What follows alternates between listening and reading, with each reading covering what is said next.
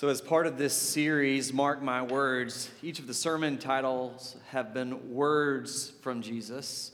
And here is this question from Jesus that the disciples repeat in this chapter. Who touched me?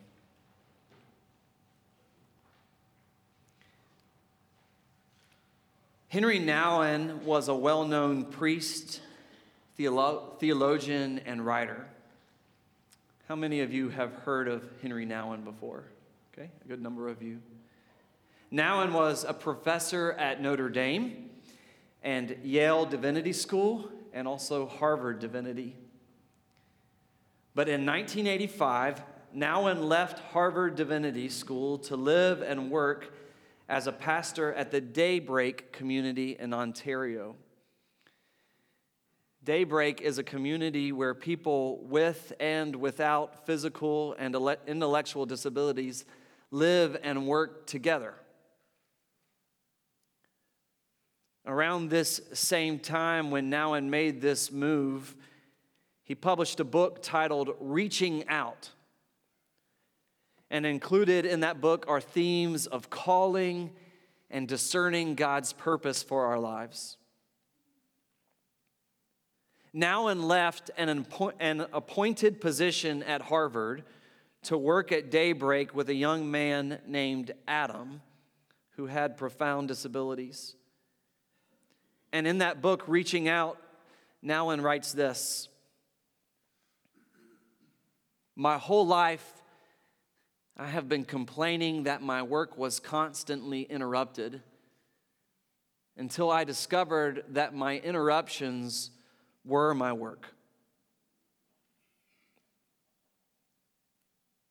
This past week, I worked on this sermon from a Panera, and Nouwen's quote reminded me of another time that I was in a Panera, maybe twelve years ago or so. I hadn't thought of this story in a long time. But Lindsay and I were eating at a Panera in the Green Hills area of Nashville where we lived. It wasn't far from our apartment. It had been a long week for both of us.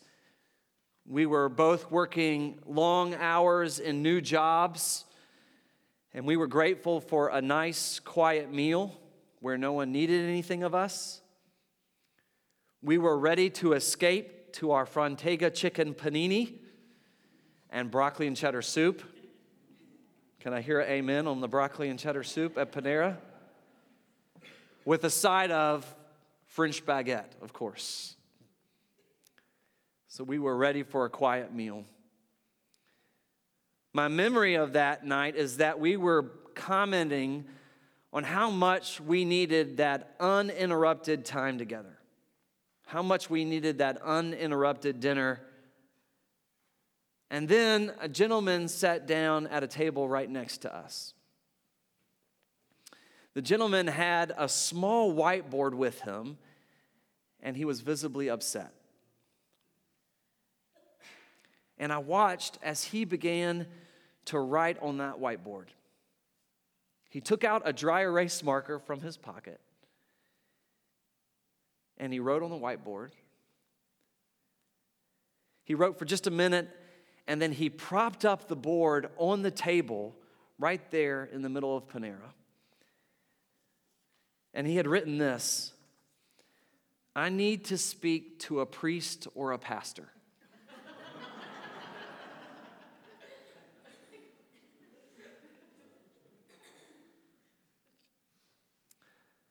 Last Sunday's passage was about Jesus' calming of the winds and the water on the storm on the Sea of Galilee. That's from chapter four of Mark. And at the beginning of chapter five, Jesus and his disciples, they make it safely to the other side where they visit a Gentile city. And in chapter five, Jesus heals a demoniac, someone who was demon-possessed. And that man who has been healed becomes a disciple himself. In fact, that man who is healed becomes maybe the first missionary to a Gentile community. And then we read in today's scripture that Jesus and his disciples, they get back in the boat and they cross over the Sea of Galilee again. And a man named Jairus, a leader of the synagogue, approaches Jesus in desperation. His little girl is sick. His little girl is sick to the point of death, he says. The Message translation says that she is sick enough to be at death's door. Now, we don't know exactly what Jesus was up to in that moment, but Jesus goes with the man. And as they're making their way to his house, the New Revised Translation says a crowd presses in on Jesus, presses in on him. Another translation says it like this, that a crowd was tagging along, pushing and jostling Jesus. And we're told that among the crowd is a woman who has been sick for twelve years. If I can only touch Jesus' clothes, she thinks. If I could just touch his tunic or his cloak, I will be made well. She she touches him, and Jesus stops in his tracks. He turns around to the crowd. Again, in this sermon series, we're taking a closer look at Jesus' words in this gospel, and Jesus asks the question, "Who touched me?" The woman has already been made well, according to the gospel. She's made well immediately when she touches Jesus. But Jesus stops in his tracks. He stops and he turns to the crowd. He finds the woman and he praises her. He blesses her. He confirms the healing and he speaks peace over her.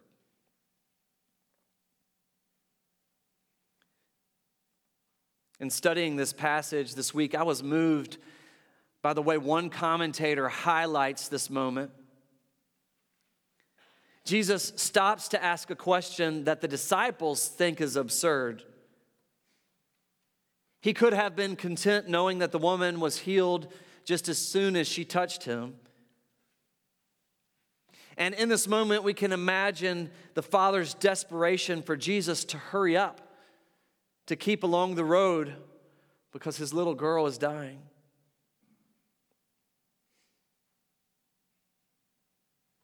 But in this scripture from chapter five, one of the things I can't help but noticing is that Jesus is interruptible.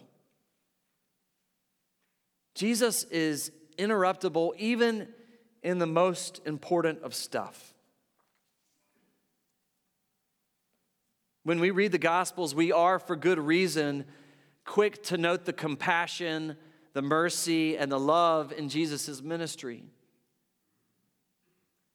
But one of the things that I admire in how Jesus conducts his ministry in the Gospels is just how interruptible he was. He was so full of passion and purpose, but he could also be bothered.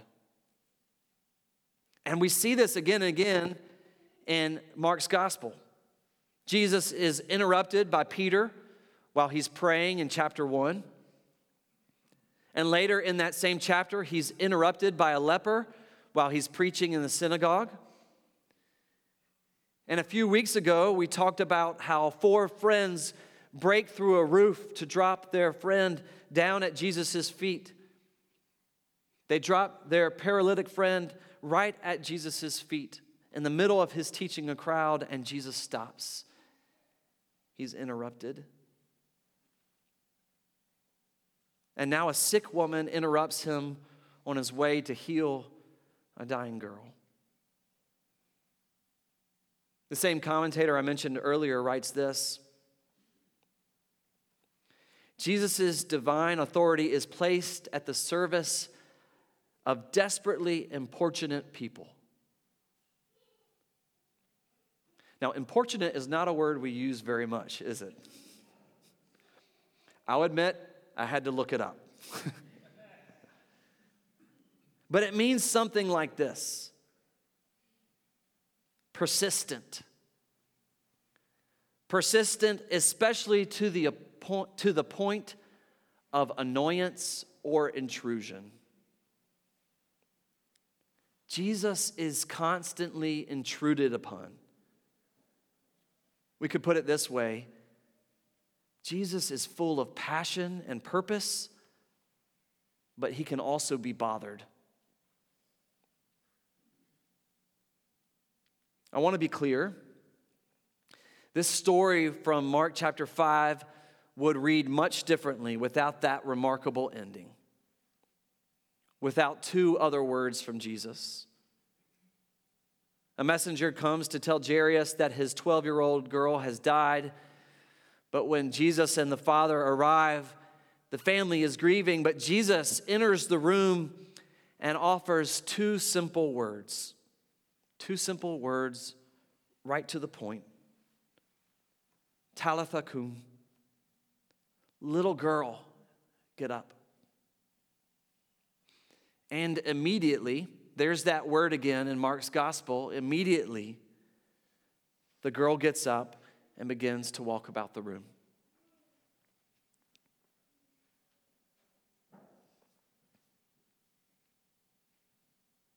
Jesus is so full of passion and purpose, but he is also interruptible. He can be bothered. That man sitting across from us in that Nashville area Panera wrote only a few words on that whiteboard. They were simple and to the point. I need to speak to a priest or a pastor. When Lindsay saw the sign, she looked at me, and I recall making some joke about how I didn't know signs from God could come on whiteboards. We had been looking for a quiet meal that night, but we both knew that I would need to talk to the man. And I'll be honest, I didn't really want to be taken away from a quiet dinner in that moment. I had been a pastor all day long, and I just wanted to eat my broccoli and cheddar soup while it was still warm. But I went over to the man who had asked for a priest or a pastor, and I told him that I may be his second choice, but that I was a pastor, and I was happy to chat with him. He told me some of the hard stuff that he was up against in that moment. He told me that he was hoping for a hot meal, which was easy enough to take care of in the middle of a Panera. But he said that he was also hoping that someone would pray with him, which, to be honest, was much harder in the middle of a Panera. But there we stood, interrupting other customers' dinners, saying a prayer for one another between the booths and center tables in the middle of the Green Hills Panera.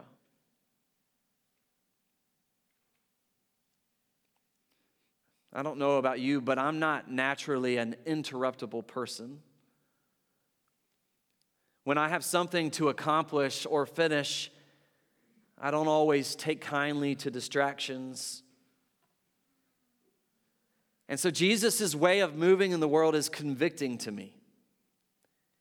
It's a challenge to my bullish attention, to my own agenda, to hear Jesus' words, who touched me? And to read about his choice to slow down and investigate.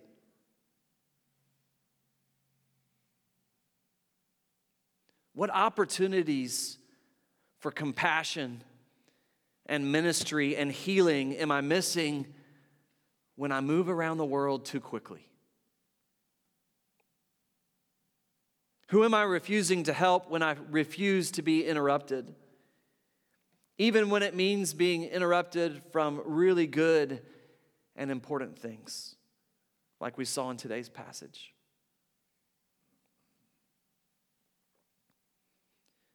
Around the time when Henry Nouwen's prestigious career at Harvard and other leading theological institutions was interrupted by a new calling to work closely with individuals with physical and intellectual disabilities. Around that time is when he wrote these words. My whole life, I have been complaining that my work was constantly interrupted until I discovered that my interruptions were my work.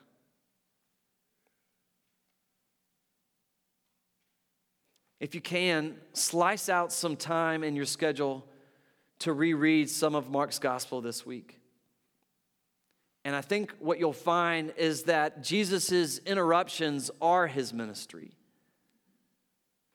Jesus' interruptions are opportunities to meet the hurting with compassion, healing, and peace. And so my prayer this week is that we will all be open to these holy interruptions. May we be on the lookout for how ministry is leading us and meeting us in the inopportune. May we be ready for the ways God is coming to us when we least expect it. Maybe even when we don't have time for it. Or we could put it this way. May we be bold and brave enough to be bothered. Let's pray. Gracious and loving God, in Jesus, you came to us in a way that we wouldn't have expected. As the Christ child born in such a humble way, you come to us in unexpected ways, God, and so help us to be open to the ways you're interrupting our lives to impact the lives of others. Help us to be interruptible people. May our hearts be ready and willing to make time when we have no time. Teach us the power of holy distractions, and may we find by your Spirit that our lives are richer and fuller when they are not too important to be interrupted. And so we pray these things in the name of Jesus Christ, our Lord, who taught us to pray together, saying, Our Father, who art in heaven, hallowed be thy name.